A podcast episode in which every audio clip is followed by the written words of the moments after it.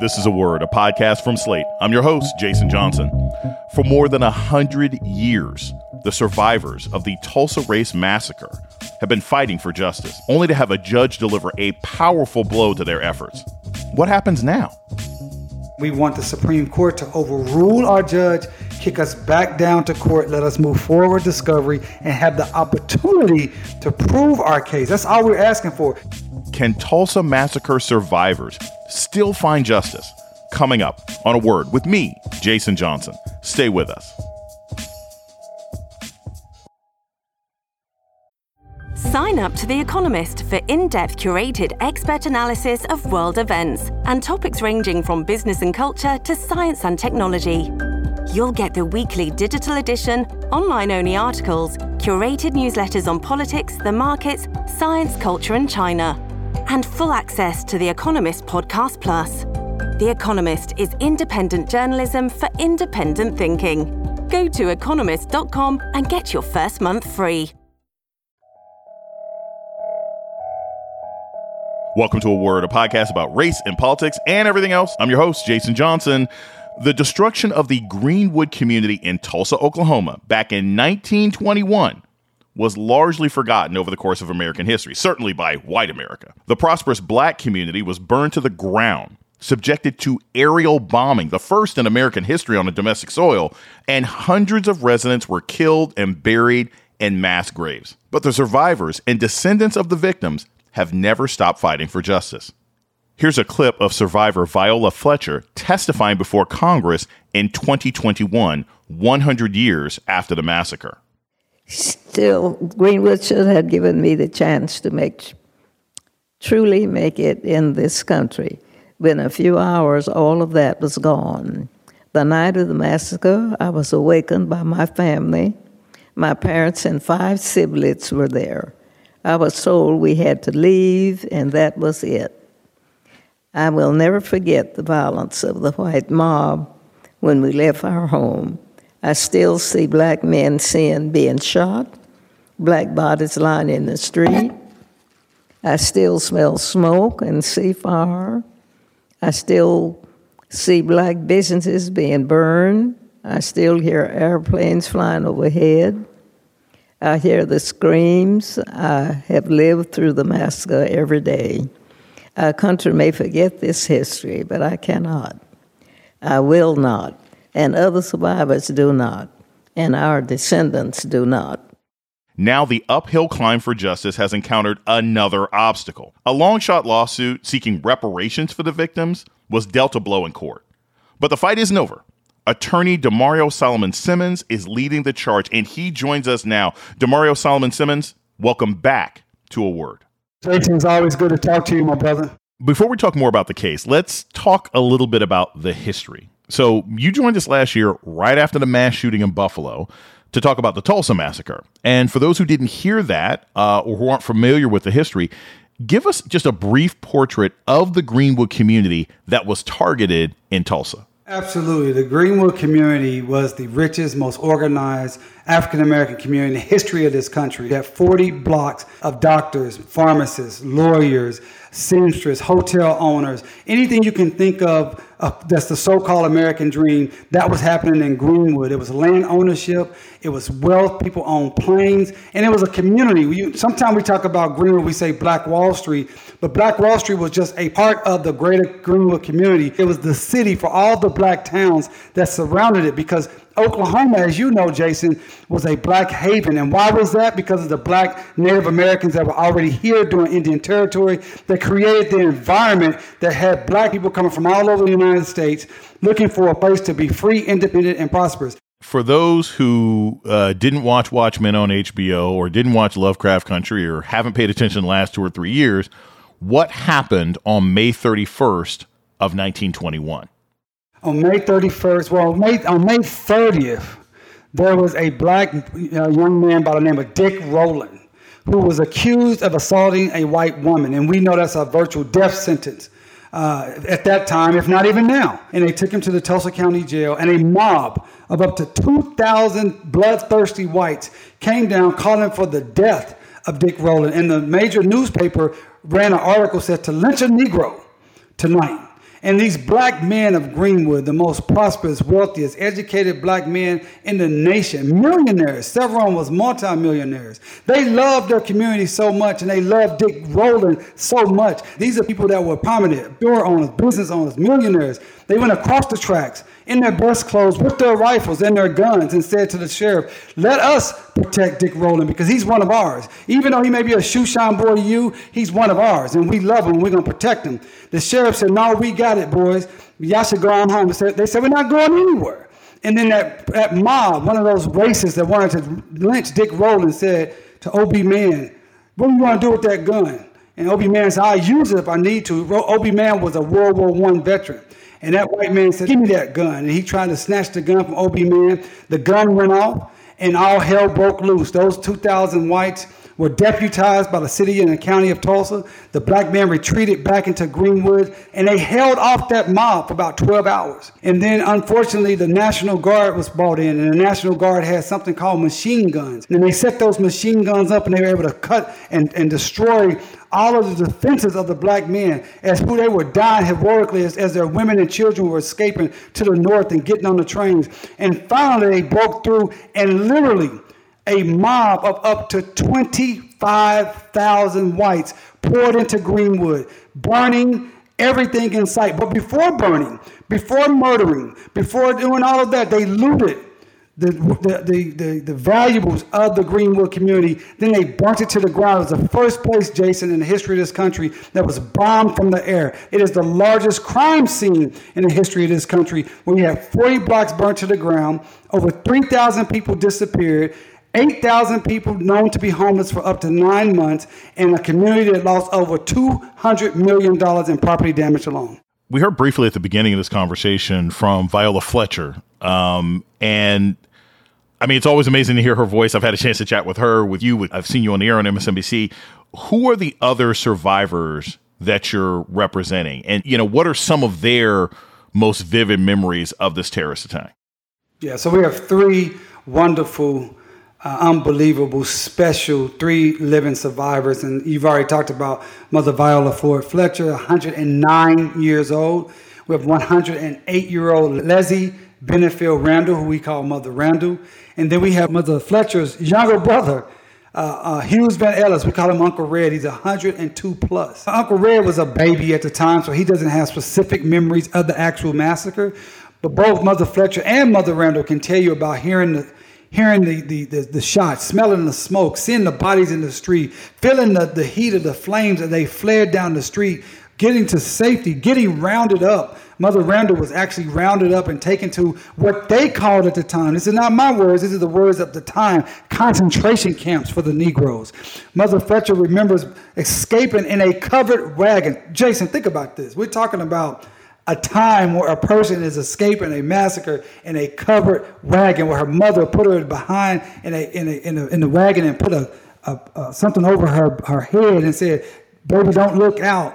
And but she was so curious to see what was going on. And she moved that blanket and she looked out and she saw the plane. She heard the, the, the screams. She saw dead bodies. She saw the fire, smelled the smoke, and they made it to safety just east of Tulsa to a place called Claremore where they lived in abject poverty. They left a house to live in a tent in the forest for two years. This is what my clients experienced. This is what the community of Greenwood experienced. And this is what this case is about we talk a lot about uh, erased history in America, how violence perpetuated against black people, in particular by white folks, and particularly supported by the state, is erased. And that's not just in national conversation. That's not just because a bunch of people in Congress talking about CRT, but this is personal to you. You know, talk a little bit about the fact that you didn't even learn about much of this history and you grew up in the Greenwood area. Jason, as you know, I went to middle school on Greenwood Avenue at Carver Middle School. Never recall hearing about this. Went to the the crown jewel of Greenwood, uh, Booker T. Washington High School. Never recall hearing about this. I learned, as you stated, about this in class in 1997, my junior year at the University of Oklahoma, sitting in Intro to African American Studies class with Dr. Kepper Newbrow big, tall, six foot five, 335 pound man with a booming voice and long locks down his back. He intimidated me. I didn't want to say much in class, but when he started talking about this place in Tulsa, Oklahoma, where these rich black folks had land and property and businesses and were millionaires. And I, I, I was sitting there and I raised my hand and said, Hey, I'm from Tulsa. That's not true. I'm from Tulsa. I ain't never heard that. And I never been more embarrassed in my life when I found out that I was the one that didn't know my own history. And from that day forward, I have been committed and obsessed with telling and teaching as many people and educating them about the massacre and advocating for justice and reparations for my people who suffered the massacre. My people, including my wife's grandmother, was a massacre uh, a victim. My neighbor that across the street was a victim. I didn't even know it. So many people that I knew growing up, that I knew whose houses I'd been into were victimized by the massacre, was destroyed, their businesses destroyed by the massacre, family members killed by the massacre, and I grew up not knowing about it. And that's why I'm passionate about making sure that everyone not only knows about it, but we'll do something about the continuing harm that we still are suffering. We're going to take a short break and we come back more on the legal fight for Tulsa race massacre survivors. This is a word with Jason Johnson. Stay tuned. This is Jason Johnson, host of A Word, Slate's podcast about race and politics and everything else. I want to take a moment to welcome our new listeners. If you've discovered a word and like what you hear, please subscribe, rate, and review wherever you listen to podcasts. And let us know what you think by writing us at a word at slate.com. Thank you. This episode is brought to you by Shopify. Whether you're selling a little or a lot, Shopify helps you do your thing, however you cha-ching. From the launch your online shop stage all the way to the we just hit a million orders stage. No matter what stage you're in, Shopify's there to help you grow. Sign up for a $1 per month trial period at shopify.com slash special offer, all lowercase. That's shopify.com slash special offer. You're listening to A Word with Jason Johnson. Today we're talking about the Tulsa Race Massacre case with attorney Damario Solomon Simmons. Damario, tell us a little bit about who is this judge and what was her ruling in your case? Our judge's name is Caroline Wall. Uh, she's an elected Oklahoma State District Judge. Uh, according to her own website, she's a quote unquote constitutional conservative. Um, she what she did in May of 2022, she actually stated from the bench and ruled that our case would be able to move forward to discovery, meaning she had uh, overruled or uh, denied the motion to dismiss by the city and other perpetrators. And then she actually, three months later, kind of changed up her ruling somewhat in a written order in August of 2022, but we thought we were still moving forward based upon what was stated to us. And then on May 10th, 2023, which happened to be Mother Fletcher's 109th birthday, we had another hearing where she stated she was going to make a ruling within seven days. Uh, it took over two months for a ruling to occur, and we found out Friday night at 7:45. I found out Friday night at 7:45 on July 7th from a reporter sending me a text message saying, "How do you care to comment about the dismissal of your case?" Jason, I was shocked.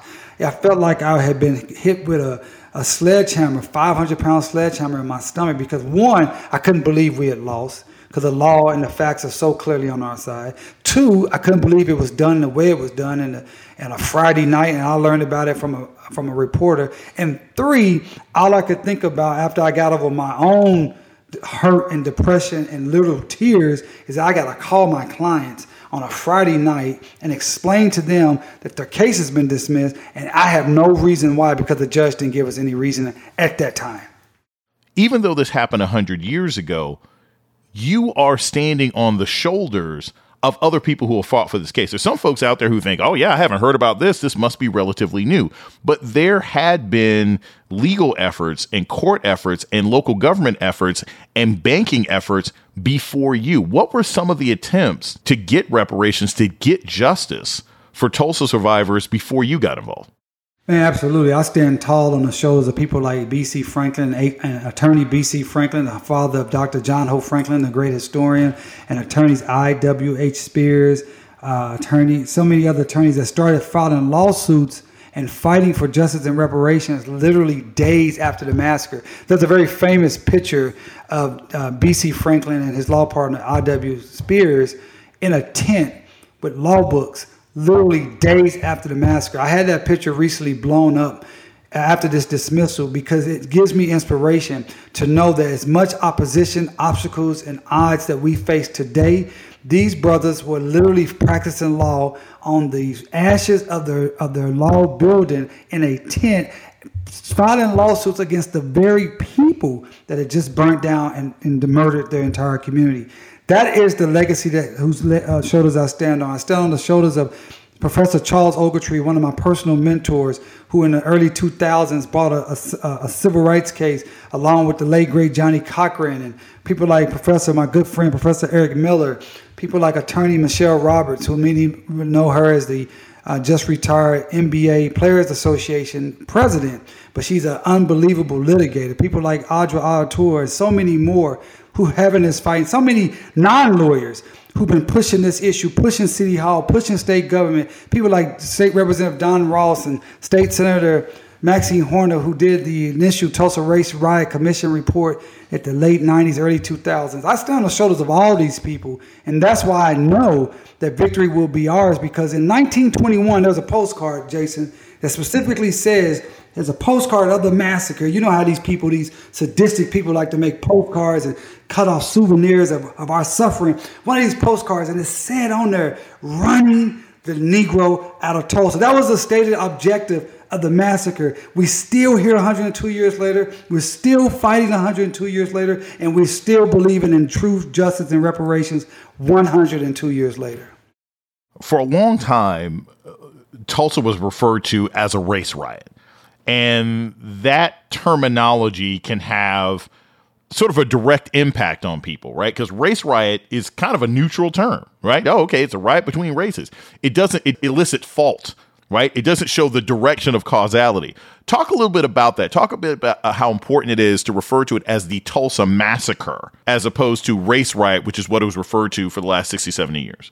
Yeah, I'm very proud of the fact that uh, I was one of the first people to make that a very specific issue and ask. I remember in law school when I wrote, I wrote my thesis on the Tulsa race massacre, and I argued at that time because everybody still was calling it the riot, just what you just stated, that a riot conjures up the wrong the wrong mental picture that these two groups must spontaneously, oh, who's responsible? No, this was a massacre, it was a pogrom. Some people even call it a Holocaust because the Holocaust literally means destruction by fire, and this was a community that was destroyed by fire. So I was a big proponent of that, and was very happy that the RCC, which was the Reparations Coordinating Committee, which was headed by Professor Charles Ogletree and Adjoa Aiyetoro, who was doing the litigation in the early 2000s, I was a clerk for that, and they they adopted that language, and we really pushed that and made sure that people stopped saying race riot. And right now, when someone says a Tulsa race riot, I think you may slip, have a slip of the tongue, but really that shows a level of consciousness at this point because this was truly a massacre and that's the thing about the Tulsa Race Massacre. It's not unique that black communities were destroyed across this country. That happened every year all, all over the United States of America. It's too many even to name. But the thing about the Tulsa Race Massacre that is unique and why it's so important to our overall history and our quest for racial justice is this fact. It was the largest. It was the scope and scale of it. We're talking about 40 blocks. We're talking about 10 to 12,000 people. We're talking about $200 million of property damage. And we're talking about black people literally a generation and a half out of enslavement that had done everything that America says we have to do own land, work hard, have a business, mind our own business. We did all of that. We built it all up, and you came and they bombed it out because that is actually the American way, not this whole mythical, we believe in liberty and justice for all. The American way is to exploit black people, destroy black people, take black people's land and property, but that's what we're fighting to really change that and make sure that that doesn't happen for further generations. We're going to take a short break. When we come back, more about the fight for justice for the victims of the Tulsa Race Massacre with attorney Damario Solomon Simmons. This is a word with Jason Johnson. Stay tuned. You're listening to A Word with Jason Johnson. Today, we're talking about the legal battle for the survivors of the Tulsa Race Massacre with attorney Damario Solomon Simmons. So, how did the three surviving victims respond to this legal setback? And I mean, they've lived more than, they've lived double our lives right? You, me and you combined our lives, they have lived longer. So, so I, I'm sure they've got a perspective that we can't fathom at this point. But what was their response to the judge's ruling? They were shocked. They were disappointed. They didn't understand why, especially when I told them well, we didn't have a written order, so we didn't know what the rationale was. Um, you know, I, I will say this too. You're right. They've lived through dust bowls and two world wars and two pandemics and real deal Jim Crow. Um, so they're very resilient. Um, and we they simply said, "Hey, well, what you know? What's the next step? You know, what what else? What, what can we do?" And that really picked me up because Jason, I was I was devastated. I was devastated. I mean, that night I, I couldn't sleep. My hip was hurting. I didn't get any rest. I got up really early Saturday morning. I was trying to just do something to get my mind off of it. And my my wife said, "You need to lay back down. You need, you're not looking good." And um, it took me about 36 hours to get over that. And, and I want to talk about that because I think you know we have to acknowledge how difficult this work is, and we have to acknowledge. You know, I'm a, I, I am a warrior, right? This is law is my ministry, justice is my passion. I'm built for this life, but I am a human, and I have to I have to acknowledge that, and we have to acknowledge that those of us that's in this space fighting for racial justice and equity and all those things, because we have to suspend reality. You know, and I was having I had this conversation with my interim chief of staff. I was like, man, am I crazy? to really believe, I'm psychotic, I'm crazy to believe that a system that for 102 years, this is what it has done. This is it. This has been this this is not new. But I I, I suspend my reality because only with suspension of reality and belief 100% that I can be successful am I able and willing to do the double, triple the amount of work that I have to do than my opponents just to have an opportunity. And that's why it hurts so bad because you start thinking about, man, look at all I am putting into this and all the people that on our side putting into this for this system to do what it just always does. No. I don't have to even give you a reason. I just have more power than you. So it took about 36 hours to get over that. And talking to the survivors helped me do that because they are wisdom personified. That's when we start thinking about our appeal. We do have an appeal process. And again, here I am. I'm suspending reality again. Hey, I fully believe we're going to be successful in our appeal. Had a powerful meeting today with uh, a new member of our team, appellate, a pellet member of our team. I think it's going to be a fantastic addition. I think we have an opportunity to reverse this clearly erroneous, unjust uh, decision in my in our in our belief. We do have a conservative Supreme Court. So that's what we're up against, and that's why I appreciate brothers like you who did check on me and so many other people around the nation giving me this platform and uh, helping us get people to come to justiceforgreenwood.org, justiceforgreenwood.org, connect with us, give, donate to the, this work. This work is taxing emotionally, mentally, physically, spiritually, but also financially. Uh, sign up for our newsletter, make phone calls. One of the things that we're doing, Jason, and you know this, is trying to get our dear sister, and I say that with all sincerity, our dear sister, Kristen Clarke, Assistant Attorney General at the Department of Justice Civil Rights Division, to come in and open the very first ever investigation, criminal investigation of the massacre. And, and they have the power to do that pursuant to the Emmett Till Act of 2007, Emmett Till Act, Cold Case Act of 2007, reauthorized in 2016. We've had four meetings with the Department of Justice. The last meeting was in May of 2023. And we want, we want, we're telling them that this dismissal is further proof that Oklahoma will not do right. So if anybody wants to help out, go to Justice for Greenwood, make a donation, sign up for our newsletter, and send our dear sister Kristen Clarke an email and say investigate Tulsa. And that's great because I was going to ask you, you know, what people can do. Uh, so that's a perfect answer. What people can do can support you.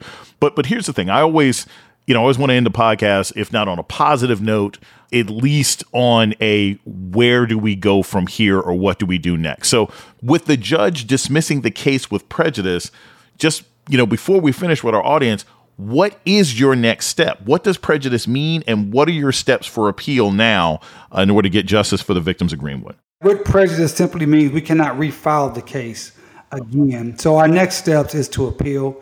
We have our appeal. Uh, our appeal is due uh, by August 6th. We will hit that deadline uh, without a doubt, without any problems. And, and we're going to appeal and we're going to ask. I don't want to get too down in the weeds, but in Oklahoma, when you appeal, the Supreme Court can decide to then kick it down to the Civil Court of Appeals. Obviously, we're asking that the Supreme Court retain jurisdiction of this issue. We're going to put front and center that our clients are all above 102 years old. So this is time is of the essence, and we want the Supreme Court to overrule our judge, kick us back down to court, let us move forward discovery, and have the opportunity to prove our case. That's all we're asking for. The judge kicked us out without giving us the opportunity to prove our case. And that's what we're trying to do. That's what we plan to do. And with the help of people like you and your listeners and our great legal team, I think we'll be successful in getting it done.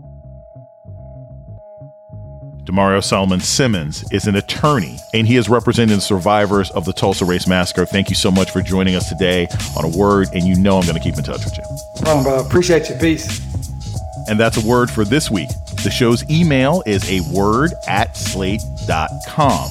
This episode was produced by Kristie Taiwo Makanjuola. Ben Richmond is Slate's Senior Director of Podcast Operations. Alicia Montgomery is the Vice President of Slate Audio. Our theme music was produced by Don Will.